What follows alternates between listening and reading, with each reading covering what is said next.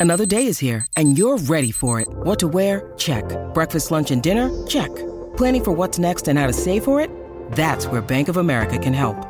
For your financial to-dos, Bank of America has experts ready to help get you closer to your goals. Get started at one of our local financial centers or 24-7 in our mobile banking app. Find a location near you at bankofamerica.com slash talk to us. What would you like the power to do? Mobile banking requires downloading the app and is only available for select devices. Message and data rates may apply. Bank of America and a member FDIC. When you need mealtime inspiration, it's worth shopping Kroger, where you'll find over 30,000 mouthwatering choices that excite your inner foodie. And no matter what tasty choice you make, you'll enjoy our everyday low prices, plus extra ways to save, like digital coupons worth over $600 each week. You can also save up to $1 off per gallon at the pump with fuel points. More savings and more inspiring flavors make shopping Kroger worth it every time. Kroger, fresh for everyone. Fuel restrictions apply. Hey, what's up, everybody? This is Charles Sabansi from the Dreamers Pro Show, and we want to welcome you guys to the Dreamers Pro podcast, where we cover everything from sports, hot topics, classic debates, entertainment, and where we give you guys a fresh perspective on things and how we see them. Now, let's get started with the first topic of today's show.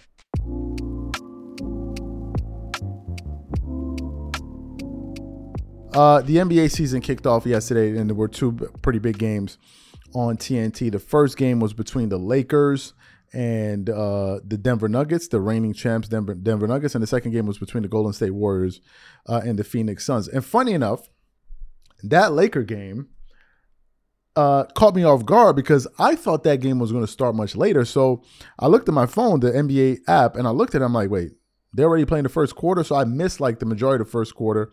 And I started watching the game. And when I watched, the Lakers were down uh, but then they were fighting hard and they were able to make the game competitive at the half. And I remember in that game, AD was looking good. LeBron was playing in spurts. He would play for like two minutes, three minutes, sit down, come back in, play for another two minutes. It was a weird thing, but I think that's the way LeBron has been playing over the last few years. Really, LeBron doesn't play like eight minutes straight, uh, eight minute stretches. I don't really see it happen. Maybe at the end of games, but I don't, I don't notice it. But anyway, uh, then the game goes over to the second half and the Nuggets just start pulling away. They just start hitting them with barrages. And let me say this we spoke a lot about the Nuggets losing Bruce Brown and what they may lose on energy.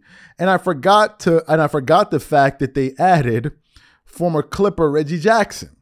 And Reggie Jackson is another guy that can cook. Now, he doesn't play with the same motor that uh, that a Bruce Brown plays with. But Bruce Brown is a little bit more versatile because he can score, he can defend.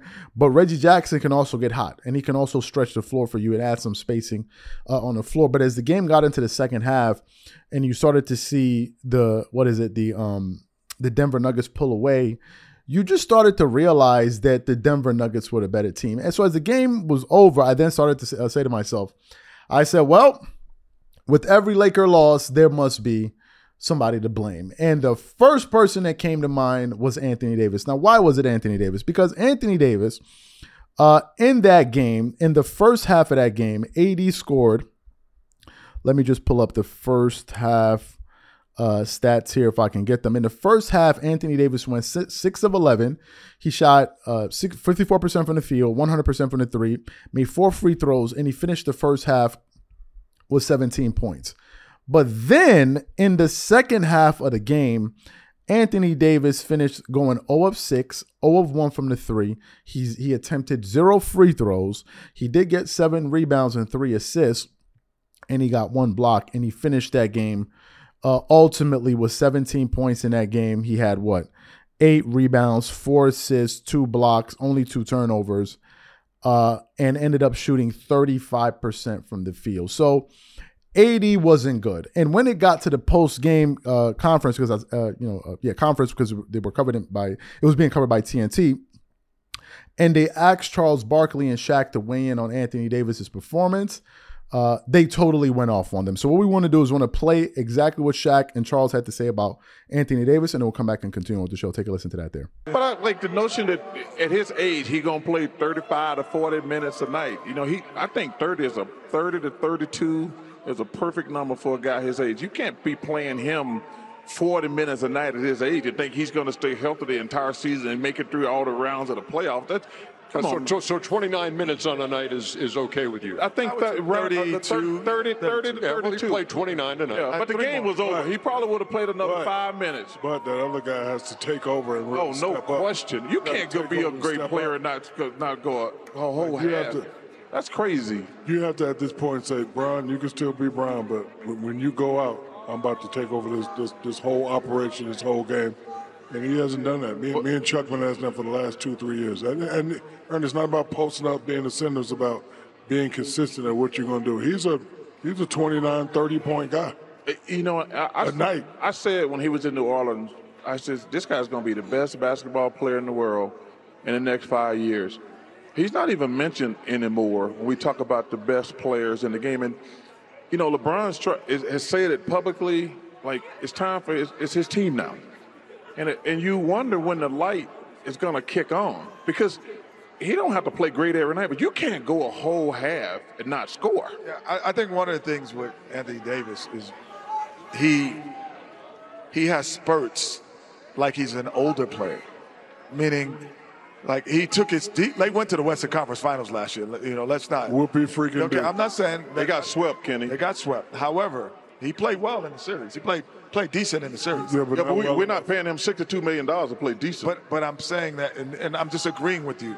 I just think that his minutes should be at 37, 38. At 30 So- years old Yeah. and being a, a perennial All Star, he should be playing 35 to 40 minutes a night and dominating. and what should his averages be? Oh, he should be a, a 25 12 Oh, guy. no. But he should he should be where uh, what Giannis and those guys are doing. 28 10. He should be with Giannis. Well, Giannis. that's what he should average in the playoffs. But during the regular season. Oh, no, playoffs, no, playoffs got to be 30. that's fair. That's fair. But during the regular season, But he should be with Giannis and Jokic and those guys are doing. no question. 100%. 10. So you heard what Charles Barkley and um and, and, and Shaq had to say about Anthony Davis, and I and I agree with them. Right, I agree with them that Anthony Davis just wasn't aggressive enough. But this, none of this really surprises me, to be quite honest with you, because I remember back in uh the year 2020, or I think the time when they got AD, maybe the year before, a lot of Laker fans were very, very excited about the Lakers getting Anthony Davis. And at the time, I can understand it if you're just looking at his stats on a on, on, on a stat sheet. But I wasn't excited for Laker fans because I was looking at other things. I was looking at things beyond the stat sheet, and I was looking at Anthony Davis's intangibles. Um, Anthony Davis, prior to joining the Lakers, had led no team nowhere. Number one. Number two, give the, the fact that AD was just so excited to join LeBron to me that was already a red flag. Because as a Kobe Bryant fan and as a and as a person that supported the Lakers for over, over 15 years, I knew the caliber of player you will need to lead that franchise into the future. You need a guy like Kobe, you need a guy like Shaq, you need a guy like Magic Johnson, you need a guy like LeBron James, a guy who's going to be at the front of it and really want it. And AD all too often seemed like a guy that was just happy to be there he would be sitting in the press conference and he was just loving the fact that he's sitting next to LeBron. I'm like, this ain't the guy that's going to lead the Lakers into the future. I just I saw it, and we produced uh, shows about this literally years ago, years ago. So I never saw it. It's not like as if these guys are saying this now, and all of a sudden, you know, I'm, I'm agreeing with them. I never saw it. Now, uh, after the game, they were actually talking to Anthony Davis to get a sense of why he only scored 17 points uh, in that first half and then went scoreless in the entire second half. So for those of you who didn't hear what AD had to say uh, at the end of the game, take a listen to what some take, take a listen to what uh, Anthony Davis had to say here. AD, you led the Lakers in scoring the first half with 17 and, and finished the game with 17. What did you see in the flow of your guys' offense, what Denver did on defense, that um, changed your scoring output in the second half? Um, start doubling teaming. Um, you know, trying to crowd the paint. Uh, I missed some easy, like little layups around the rim, little jumpers. Uh, but trying to make the right play, kick it out to our guys. They double, you know, kick it out to, you know, really hit open three, gave open threes. Um, just didn't fall, but um, just got to shoot it more. And LeBron, if, if this minute range continues, is there any minor adjustments that you had to make while you're on the court in terms of, I don't know, like making the most in, in a limited amount of time? Um, I mean, I don't. Listen, at the end of the day, we didn't win, but I think for me, my performance and what I did individually and the time that I was out there, I think I was productive. I think so. I, mean, I was a plus seven for the game. no turnovers. So I like the no turnovers more than anything. Um, so. So you heard what AD had to say. Listen, um, for the Lakers to be successful, Anthony Davis needs to be Anthony Davis this season. I think he needs to be about a 27 point per game guy, 26 to 27 point per game guy. He needs to rebound the ball well, maybe rebound at 12 points, uh, 12 rebounds a game. He needs to be effective in the game on both sides of the floor, especially from a defensive standpoint. You saw how effective he was in the playoffs last year, especially defensively uh, against the Golden State Warriors. If Anthony Davis is not going to be that Anthony Davis, it simply will not work. And it's going to be in his detriment if he doesn't play the way a lot of people are expecting him to play. Because if AD falls short yet again, he, they are going to roast him. His legacy is going to take a serious hit. Do you know why? Because LeBron is turning 39 years old in December. He's turning 39 years old in December. So no one, and I mean no one, is going to feel sorry for Anthony Davis. No one. Absolutely no one. So to me, listen, if AD doesn't figure it out, uh, he's going to be in for a very long year, and I think this year is going to affect his legacy, as it should. As it, no one is going to blame LeBron because he's old. So everyone is going to give him a pass. Anthony Davis, on the other hand. Now, if you're enjoying this show, be sure to follow us on Facebook at Dreamers Pro Official, Instagram at Dreamers Pro, and leave a review to let us know what you think about today's show. Now, let's continue to the next segment. I had a pleasant surprise because I was going through the internet and I came across a segment from Undisputed. And when I clicked on it, who did I see? Paul Pierce. And I was like, wait, Paul Pierce is on Undisputed. So as I was watching it, uh, they were actually previewing the Lakers, uh, what is it? The Lakers versus Nuggets game today. That, that was that was supposed to, that took place yesterday, but they were previewing it anyway. So as they were there talking about it, it was Skip Bayless, it was Paul Pierce, and it was Keyshawn Johnson. And as you listen, as and as you were listening to Paul Pierce talk, Skip was trying to hype up Austin Reaves, and Paul Pierce was like, "Nah, I'm not feeling him. I'm not feeling like he was like the only reason he got off last year was because he wasn't in a scouting report." And Keyshawn tried to push back, and he's like, "No." He's like, you got to show it to me. He's like, you caught everybody off guard last year, but if you want us to really respect that, you got to do it again. And as I'm listening to him, I'm like, man, this is what this show needs, especially during the NBA period. I get the sense that Paul Pierce uh, is one of those guys that's gonna call it like he sees it. And personally, I love that about about him on that show. And to me, maybe it's just me, but Paul seems totally different from when he was on ESPN. ESPN, it seemed like he was much more PC. He couldn't really say what he thought. But now that he's but now that he's working on uh working with FS1, I see much more freedom in his you know, in his in his in his ability to give opinions, and I love that. So yesterday, uh, what is it today? They were talking about what happened last night. Now, as you guys know, the Lakers played the Denver Nuggets last night, and they ended up losing that game. But that wasn't the bigger story, at least from the Lakers side. The bigger story was how um, Anthony Davis didn't really play up to his abilities. In the first half, he scored 17 points, and in the second half, he went scoreless, and he didn't even attempt a single free throw. So when they were talking about this, Skip asked Paul Pierce to weigh in on what he thought about AD's performance, and he absolutely went in. So for those of you who, those of you guys who didn't hear that, take a listen to Paul Pierce talking about Anthony Davis yesterday. Take a listen to that.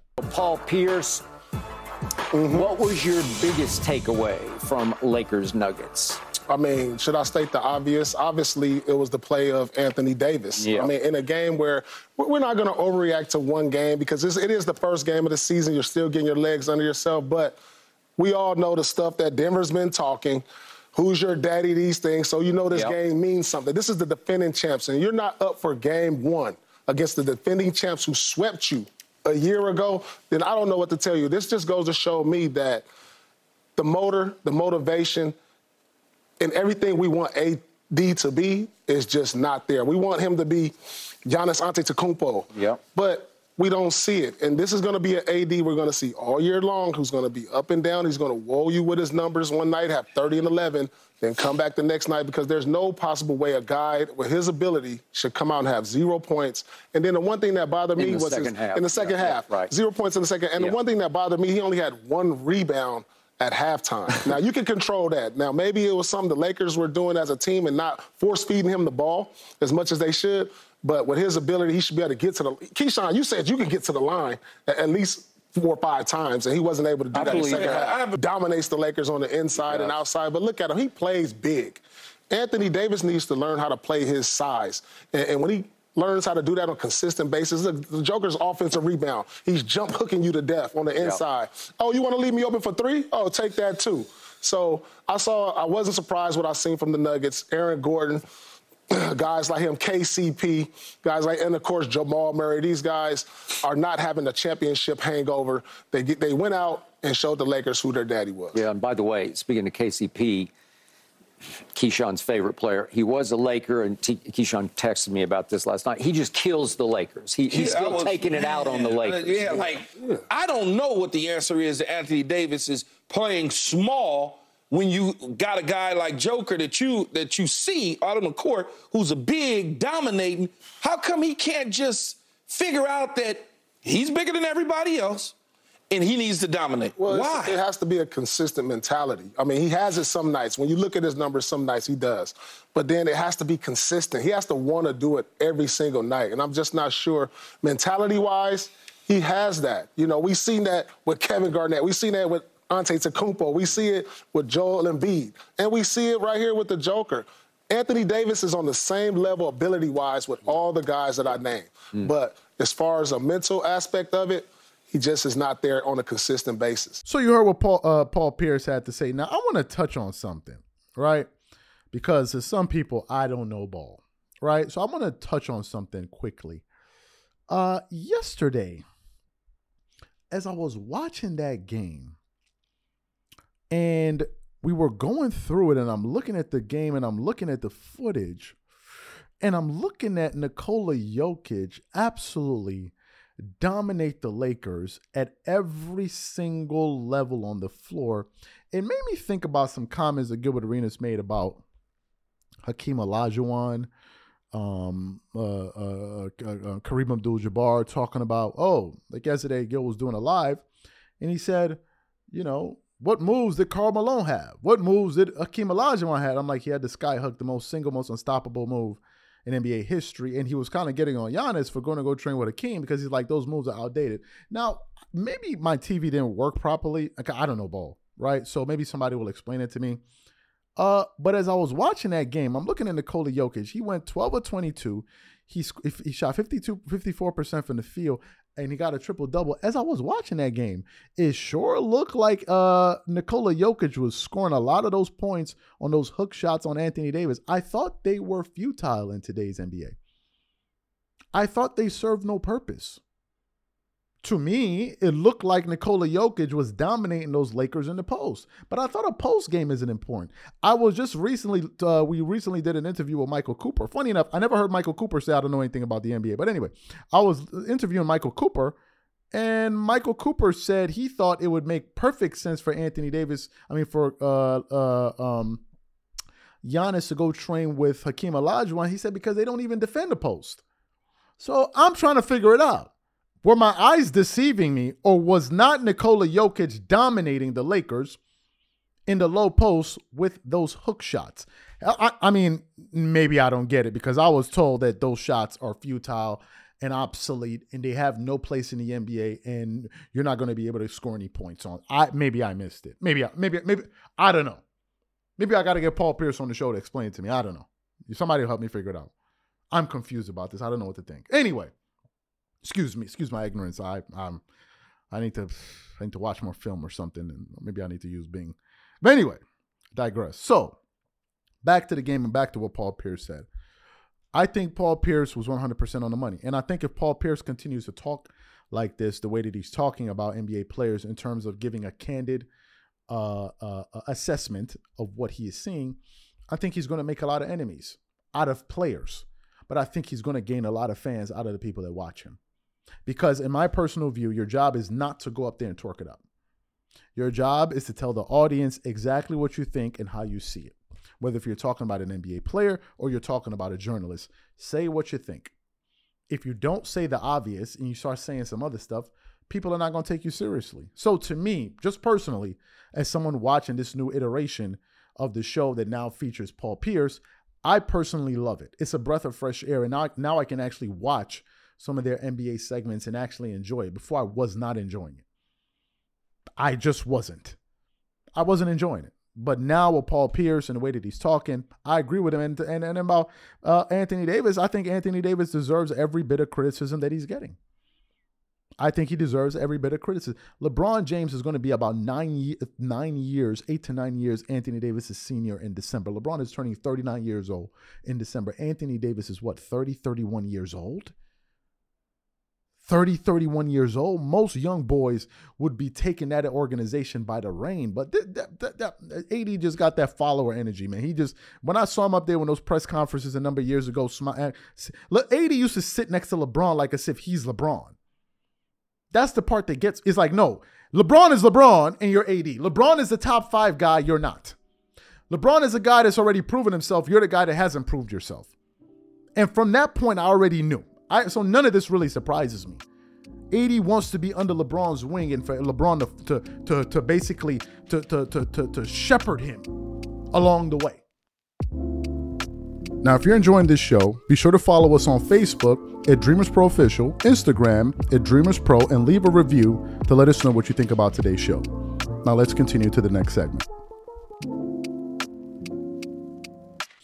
Um, I was doing some uh, some some some research, and I came across an article from FadeawayWorld.net that featured some comments from uh, former Chicago Bull, Detroit Piston Dennis Rodman, who was essentially um, breaking his silence on the dispute or the feud, the ongoing feud, the messy feud between Scottie Pippen and Michael Jordan. Now, let me just give you guys a backstory. For those of you guys who don't remember, around 2020 or in 2020, the, uh, LeBron James, LeBron James, Michael Jordan and uh, ESPN dropped uh, the Last Dance docu series. And when that docu series came out, as you guys know, there was a pandemic, so everyone was at home.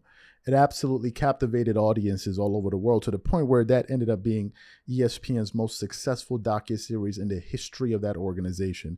And it was a riveting docu series that took you through the beginning to the end of the Chicago Bulls uh, dynasty. So when when the when the docu docu series was finished, um, to to my end, everyone's surprised. Scottie Pippen then went on to make an appearance on the Dan Patrick show.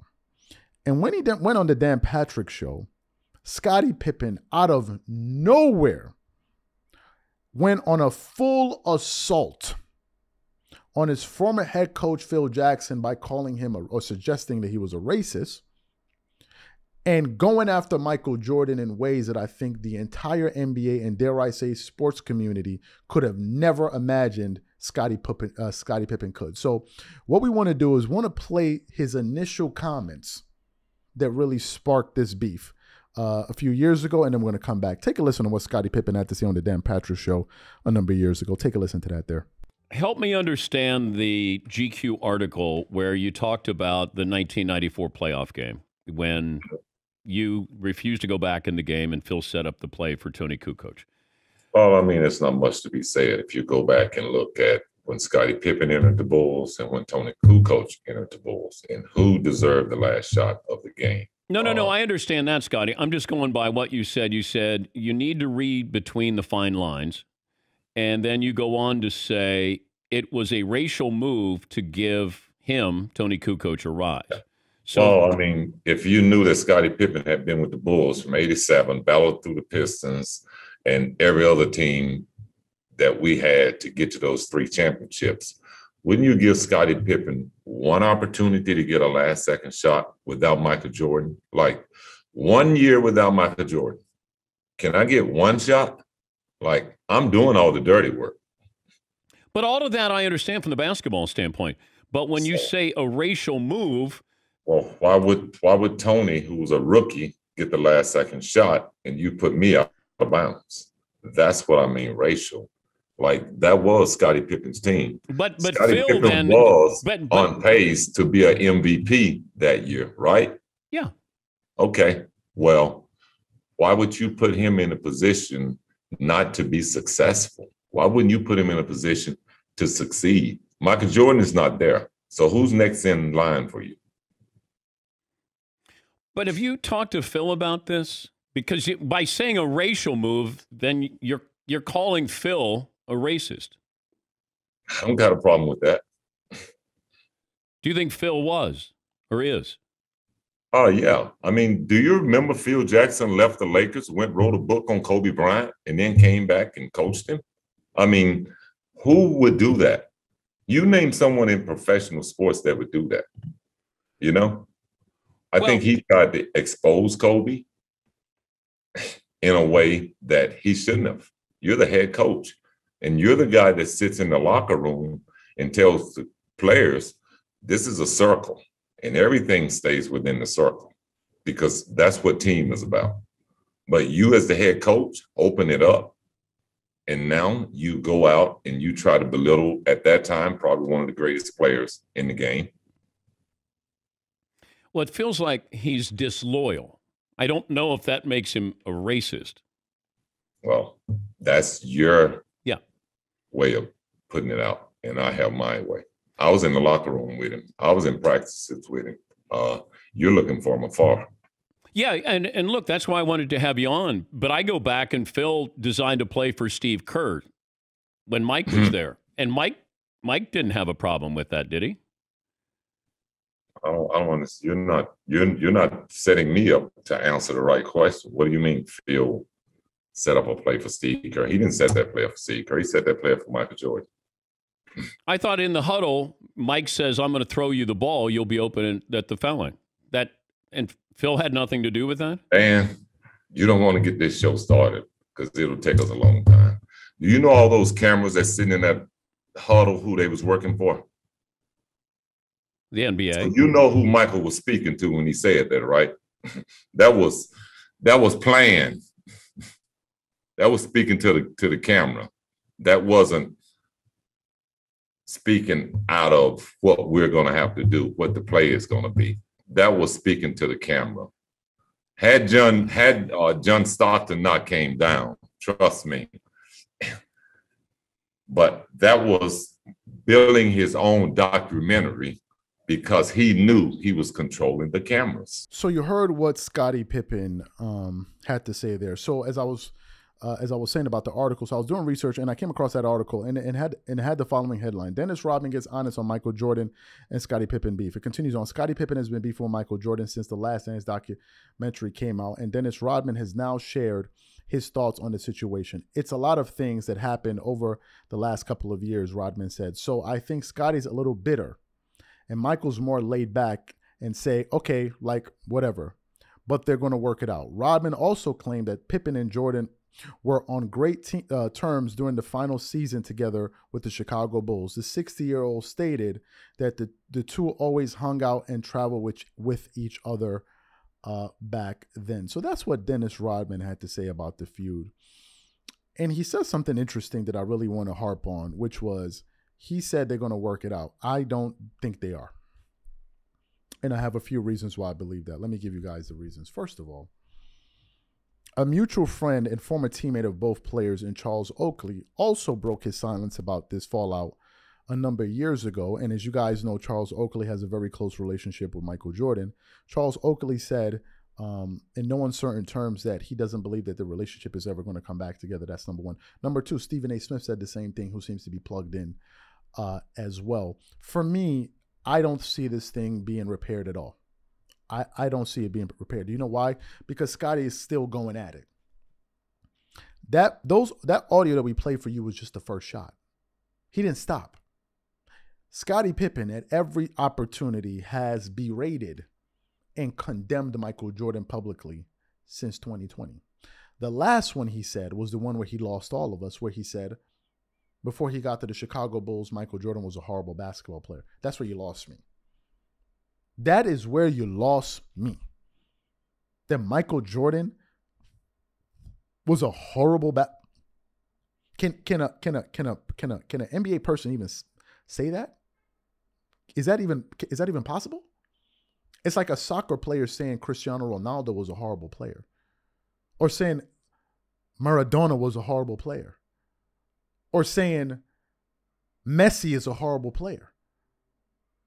or saying Pele is a horrible player. It's crazy. But that's what Scottie Pippen said. And what made it even worse was that Scottie Pippen was MJ's teammate. He was MJ's teammate. My thing is this, and this is the reason I personally believe it, they will never work it out, is this. In the aftermath of the first dance, I mean the last dance docu-series, Scottie Pippen started revealing things and thoughts that he had about MJ that apparently he harbored for decades. For decades. He said MJ was always a selfish player. Um, did you discover that at the end of the last dance, or is that something that you always felt? I'm trying to figure it out. A lot of the things that Scottie Pippen was describing were things that were going on while they were teammates, which means that you always held these emotions towards Michael Jordan in secret. You never made it you made you never made it public. And I don't personally believe that MJ knew Scottie Pippen felt that way about him and still and was still friendly with him. Why would you be friendly with someone that doesn't like you? And I think a lot of the comments that Scottie Pippen made, I think they sent a jolt through Jordan's system because I think he was blindsided by it. The part I don't get is in that docu-series, Jordan criticized everyone, including himself. He showed his low moments as well. It wasn't like as if he was singling you out. I heard Shannon Sharpe say, well, that didn't happen while you're there, but it's part of the Bulls story. They're also talking about the dynasty. They didn't just talk about Jordan. They spoke about Pippen's background. They spoke about Dennis Rodman. They spoke about Jordan. They didn't single Scottie Pippen out. They were talking about the entire bull, the amalgamation of players that they had. They had Horace Grant was on there. I think he was on there. Isiah Thomas was on there. And so many other people were there that were part of that story.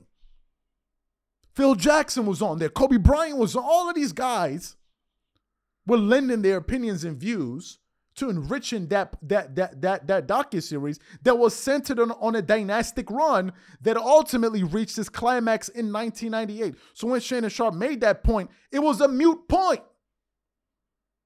It was a mute point.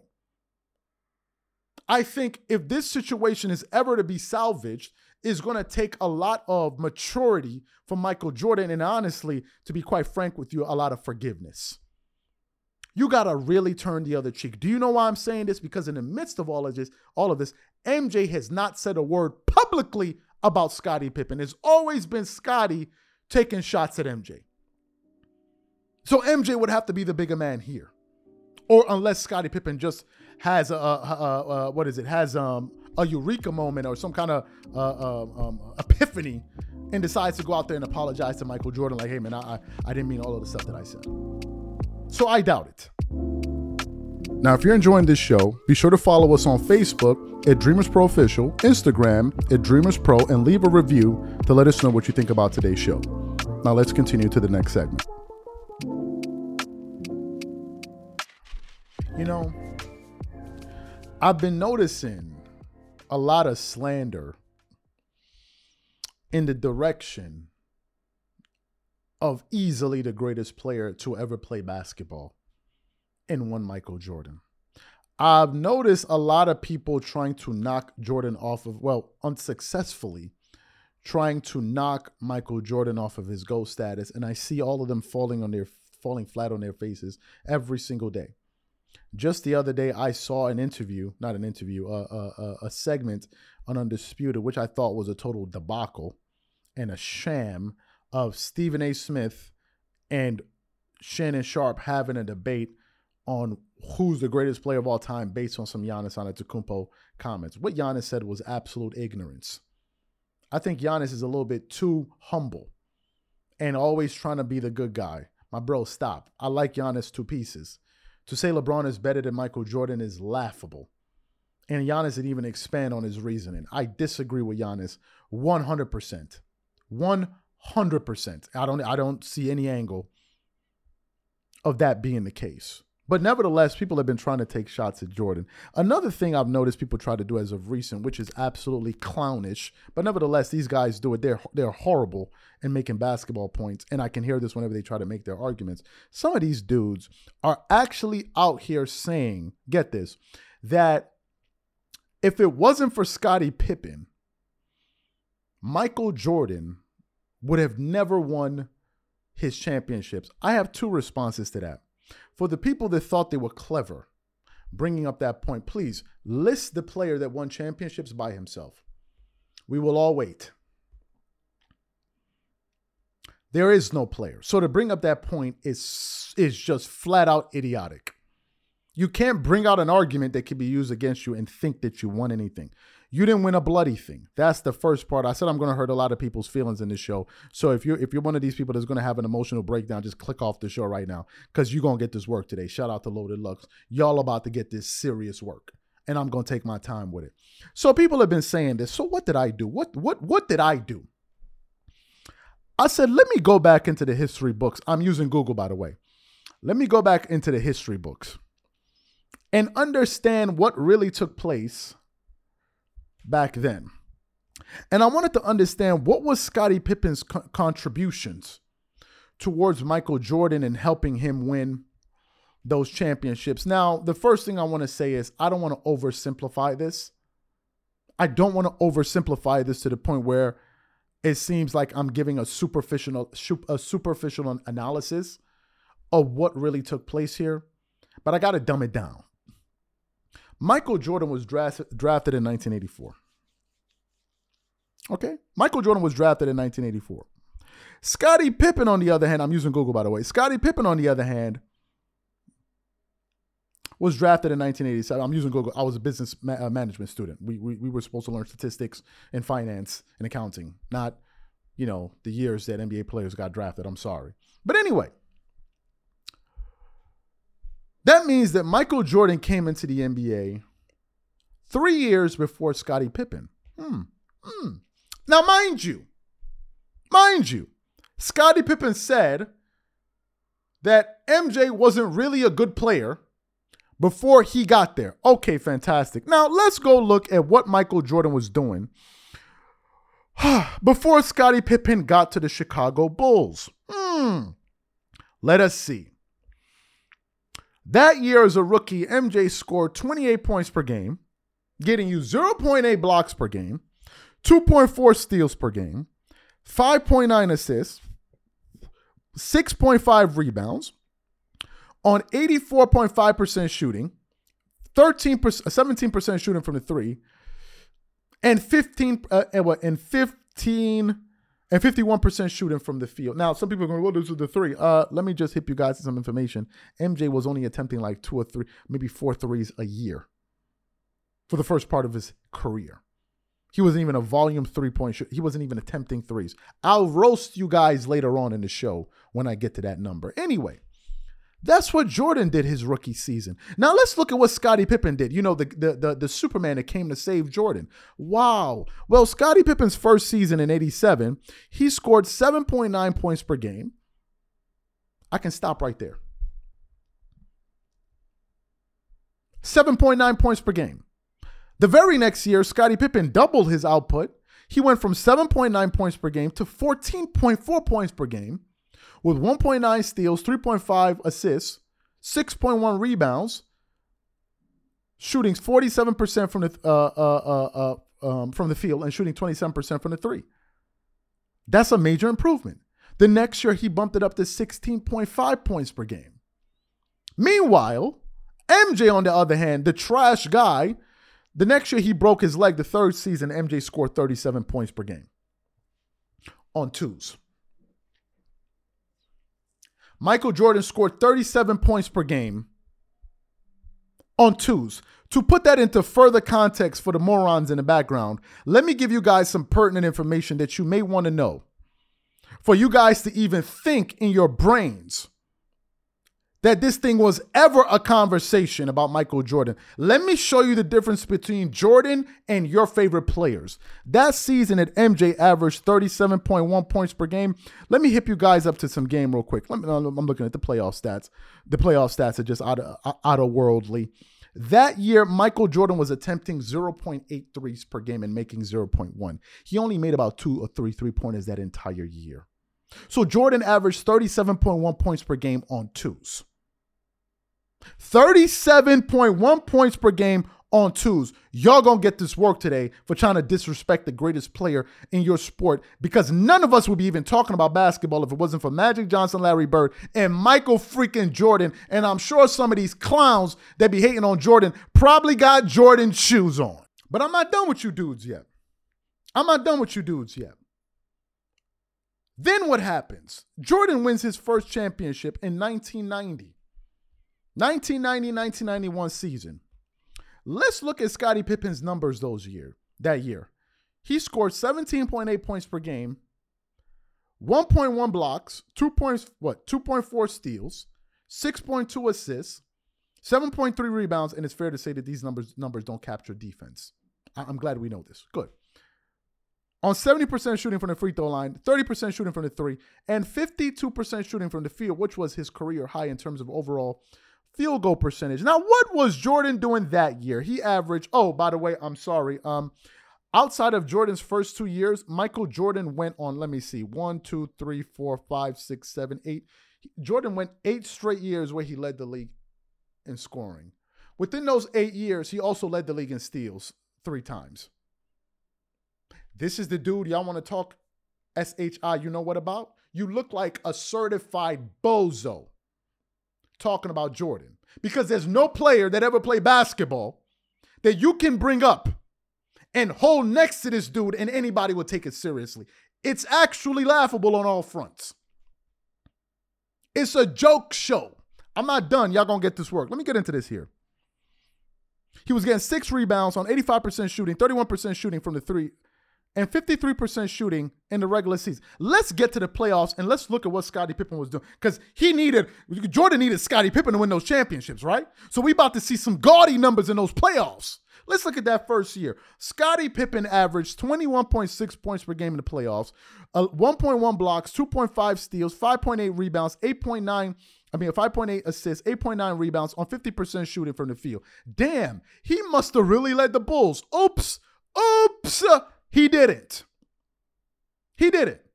Jordan outscored Scottie Pippen by an average of 10 points per game those playoffs. 10. 10 points per game. Got you eight rebounds. I mean, 8.4 assists per game. Let me look. Did he lead Scottie in assists per game that year? Oops. The guy that needed Jordan, I'm sorry, the, the, the, the, guy that Jordan needed, Jordan scored more than him. He assisted the ball more than him. Let's look at steals per game. Maybe Scotty Scottie got him there. Let me see. Oh, Scottie beat him by one, 2.5, what, to 2. 2.5 to 2.4. Jordan shot a higher uh, uh, free throw percentage and, and a higher, shot 38% from the three and 54% uh, uh, uh, from the field. Next year, he averaged 34 points in the playoffs. Next year, he averaged 35 points in the playoffs. This is Michael Jordan. Go look at Scottie Pippen's numbers and you tell me who needed who. If Scottie was the dude that Michael Jordan needed, why wasn't nobody going to Scottie Pippen at the end of games to close out games? Let me, let me figure that out. Let me, let me get this right here. I'm trying to figure this out. Y'all said that Jordan needed Scottie. When Jordan left and he wasn't there for a year, help me figure it out. Who did they go to the end of games? Was it Toni Kukoc? Why didn't they go to why didn't they go to Scottie Pippen? Oh, that's right. He because Phil Jackson is racist. Hmm. Jordan must be green man. Jordan must be red man. He must be purple man. Last time I checked, Jordan was black. He's blacker than Scottie Pippen. And you ignorant dweebs running around talking about Phil Jackson is racist. Help me figure it out. Hello, is this on? To quote Rob Parker. Y'all gonna get this work because y'all be saying a lot of stupid stuff. And I'm not even into my bag yet. I'm not even into my bag yet. I'm trying to figure out how this thing is a conversation. Would we even be talking about Scottie Pippen today if it wasn't for Michael Jordan? Help me figure it out. You talking about the dude that had his shoes in front of the camera, pointing at his shoes, talking about please come back? Why would you need somebody to please come back if you don't need him, if you don't need his help? Help me figure this out. It's only in 2023 that now we've entered this twilight zone where ass backward, ass backwards becomes forward. Backwards become tail becomes head. Where any stupid thing that's said on the internet, there's always going to be some moron that's going to run behind it and say, I, I, I agree. I agree. Watch me twerk it up for you. Watch me twerk it up all over the place. I'm not even done yet. I'm not even done. I was recently listening to Paul Pierce on Undisputed talking about the difficulty of an offensive player going out there and scoring 30 and then expecting him to play lockdown defense. This is Paul Pierce that said this. An NBA champion, an NBA finals MVP. I think Paul Pierce is even top 75, if I'm not mistaken. Paul Pierce said that. Now let's go back to Michael Jordan. The dude, some of you bozos, is trying to act like he's not that dude because you dudes are embarrassments to the basketball community. Let me get let me give you guys some information here. Michael Jordan, I'm using Google. Michael Jordan, uh, by the way, went on a one, two, three, four, five, six, seven, eight year stretch. Or let me put it another way seven, uh, let me see, uh, eight, nine, ten. So one, two, three, four, five, six, seven, eight, nine, 10, 11. So Jordan went on an 11 year stretch when he led the league in, in, in scoring 10 times. Mm, pretty remarkable. There's nobody in NBA history that you can bring up that will ever do that. But let me give you guys some other information here. In those 10 years, we're counting from what year? Let's go from 86 to pa, pa, pa, pa, pa, 98. Let's see how many all first defensive teams Jordan made in that same span. Let's see. Well, when did Jordan make his all first defensive team? He made it in 88. He made it from 88 to 93. So Jordan was making all first and all defense for uh, score, leading the league in scoring and making all first defense for five straight years. Then he went from 96 to 98. And oh, oh, oh, by the way, when did he win his Defensive Player of the Year award? Let me see. When did Jordan win his Defensive Player of the Year award? Uh uh-uh, uh, he won it in 88. In 88, did it lead the league in scoring? Let me figure it out. So wait a minute. You mean to tell me Michael Jordan scored 37 points per game, got 1.6 blocks, also led the league in steals in 19 what uh 88, and also won the defensive player of the year, and you clowns are trying to bring me another basketball player to say he's on the level of this dude. This is my new manifesto. If anybody takes shots at Jordan, you're an idiot. That's my new manifesto about basketball. The new rule is if you try to diminish MJ, you know nothing about basketball, and they should throw away your basketball card. That should be the new rule. If you say anything idiotic about Michael Jordan on Instagram or YouTube, they should block your account for sheer stupidity. The guy led the league in scoring. He won the defensive player of the year that year. He led the league in steals. Did he win a championship that year? Hold up, let me figure it out. He didn't win the championship. That's all he didn't do. But in 1993, he led the league in scoring, he led the league in uh, a steals, and he won the Finals MVP. Hello, what what am I missing here? What am I missing? Now I'm gonna get to another point. I'm gonna eat the you dudes and call it a day because I can see y'all already turned into ashes. So I just need to pour this water on you to finish you dudes off. Now I've been hearing that what LeBron is doing is something that Michael Jordan could never dream of. Yeah, Jordan could never dream of getting swept in the finals multiple times, losing by record margins, going into an All Star game and have dudes walking up to him, slapping him like, "Hey, hello, hello, hello, shoot the ball, Jordan." Jordan could never have that. All I know is that Jordan went for an eight year period where the Chicago Bulls never lost more than two games. You bring me somebody that ever did that. I'll wait. I'll wait that did it with just one All Star or two. Let me give you two. I'm not talking about Bill Russell Celtics. I'm not talking about Magic with a 100 All Star. I'm talking about Jordan, who three-peated two times. First time he did it, he did it with one All Star. Bring me the guy that won three championships with, one, with just one All Star. All I can think about it was Shaq and Kobe, and that was it. And it took Shaq and Kobe to do what Jordan did with Pippen.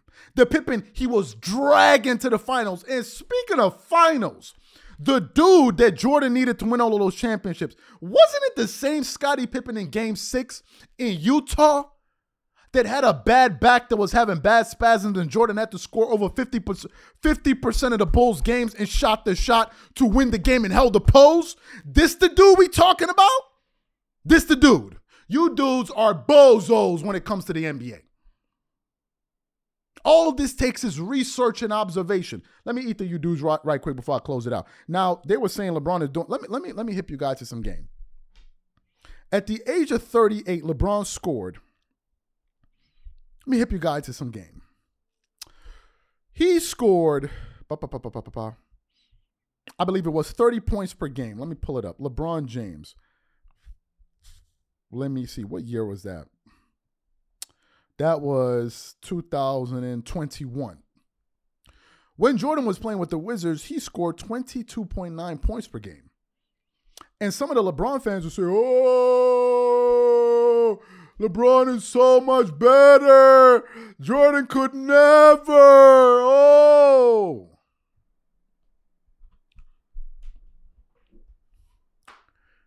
In the 2000s, the average score of NBA games were 96.9 points per game. I'll round it up and give you 97. The average score per game when, LeBron scored those scored those points was about 112 to 113. But some people say, but but but yeah, I know the game is faster. I know there are more shots, so it's easier to score. But I'm too stupid to admit that, so I'm gonna hold on to my logic. But LeBron still scored more points because LeBron is greater. Oh, is he really? Is he really greater? Let me give you guys some information. By the way, I got this on Google and it took me to NBA.com. That year, Jordan scored 22.9 points per game. Michael Jordan was attempting 0.9 threes per game. And he was making 0.2. How many point how many threes was LeBron attempting that year when he scored 30? Hmm. Let's look it up. Ba, ba, ba, ba, ba. Da da da da da. Hmm, let me see. LeBron was attempting eight threes a game. Eight eight threes and he was making 2.9. Hmm. So what if Jordan was attempting four threes per game? Hmm? And he was making two. Or let's say 1.5. So let's say he was getting about three to four points. Hmm. Wouldn't his average have jumped from about 23 to about 28? Now, what if Jordan was averaging eight threes? Wouldn't Jordan have been scoring over 30? But wait a minute. What severe leg injury was LeBron playing with? Because I know Jordan was. Jordan had a severe leg problem, uh, knee, knee issues. And there were some games it was so bad, he had to force himself to play. Let me close here. LeBron will never, ever, at any point in the history of basketball, be anything close to Michael Jordan. That ship sailed a long time ago. Jordan is in a classroom by himself. And the distance between these two guys is the distance between heaven and earth. I really believe that. If you feel otherwise, that's your bloody business. I truly believe it is not even close. Scottie is not even worth mentioning in terms of Jordan needing him to win. Let's stop the nonsense and put some damn respect on a guy that's actually the reason why a lot of some of the, some of these dudes even eat him. Take Jordan out of the NBA and you take the money out of the NBA. Pay some respect to the people that made you millions. It'll look good on you. I'm out. Thank you for listening to today's show. And don't forget to let us know what you think about today's show on iTunes or any of your favorite podcasting platforms.